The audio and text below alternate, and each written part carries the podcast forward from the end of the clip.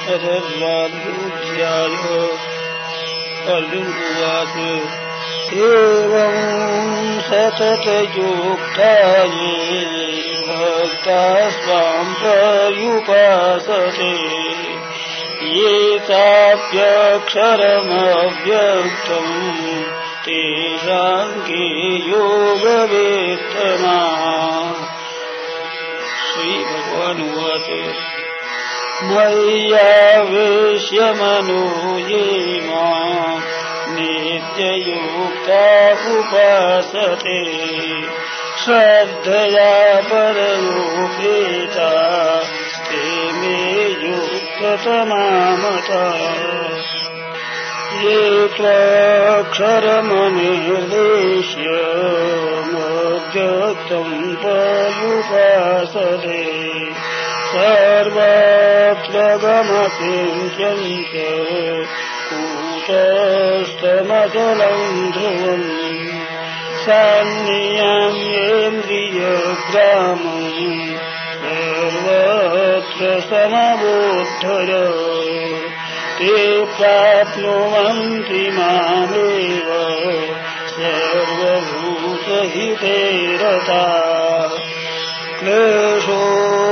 क्लेशोऽधिकतरस्तेषामव्यक्ता सप्ततेषसाम्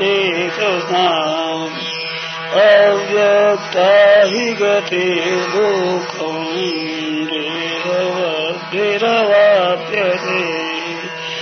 ये तु सर्वाणि कर्माणि मयि सज्ञस्य मत्परा अनान्येनैव योगेन मां ध्यायन्त उपासते तेषामहं समुद्धर्ता मृत्युसंसारसागरा।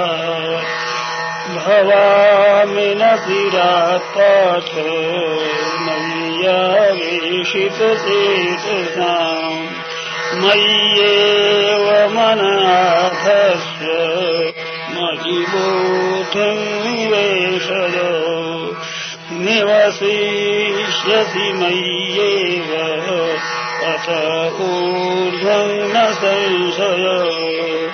अथ चेत्तम् समाधातुम् न शक्नोषि मयि स्थिरम् अभ्यासयोगेन ततो मामेत्सात्मम् धनञ्जय अभ्यासेऽप्यसमथोऽपि मत्कर्म परमो भव। मदर्थमपि कर्माणि कुर्वन् सिद्धिमवाप्स्यसि अथैतदप्यशक्तोऽपि कर्तुमद्योगमाश्रित सर्वकर्मफलत्यागम् तत कुर्यतात्मवान् श्रेयो ज्ञानमभ्यासाज्ञानाध्यानम् विशिष्यते ध्यानात् कर्मफलत्यागस्त्यागत्सन्तिरनन्तरम् अदृष्टा सर्वभूतानाम् नैककरुण एव च निर्ममो निरहङ्कार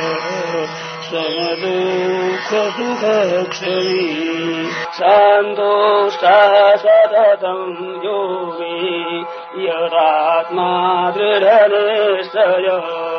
मय्यार्पितमनो बोधे यो मद्भक्तः समे प्रिय यस्मान्नोद्विजते लोको लोकान्नोद्विजते च य हर्षामर्षभयोद्वेगी मुक्तो यश्च च मे प्रिय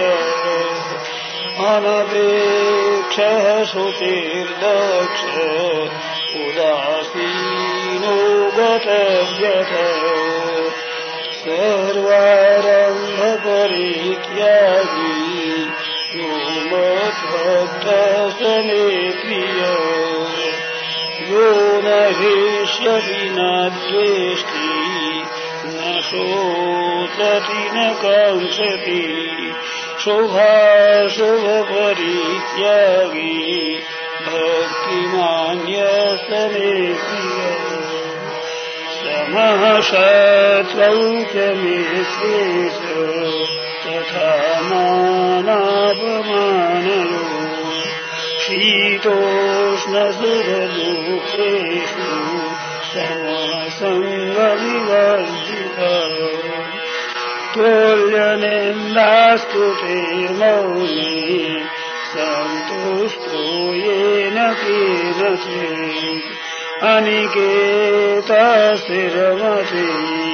भक्तिमाने प्रियो नर ये तु धर्व्यामृतमिदम् यथोक्तम् पर्युपासते शब्दधानामत्परमा भक्तास्तेतीव मे प्रिया भक्तास्तेतीव मे प्रिया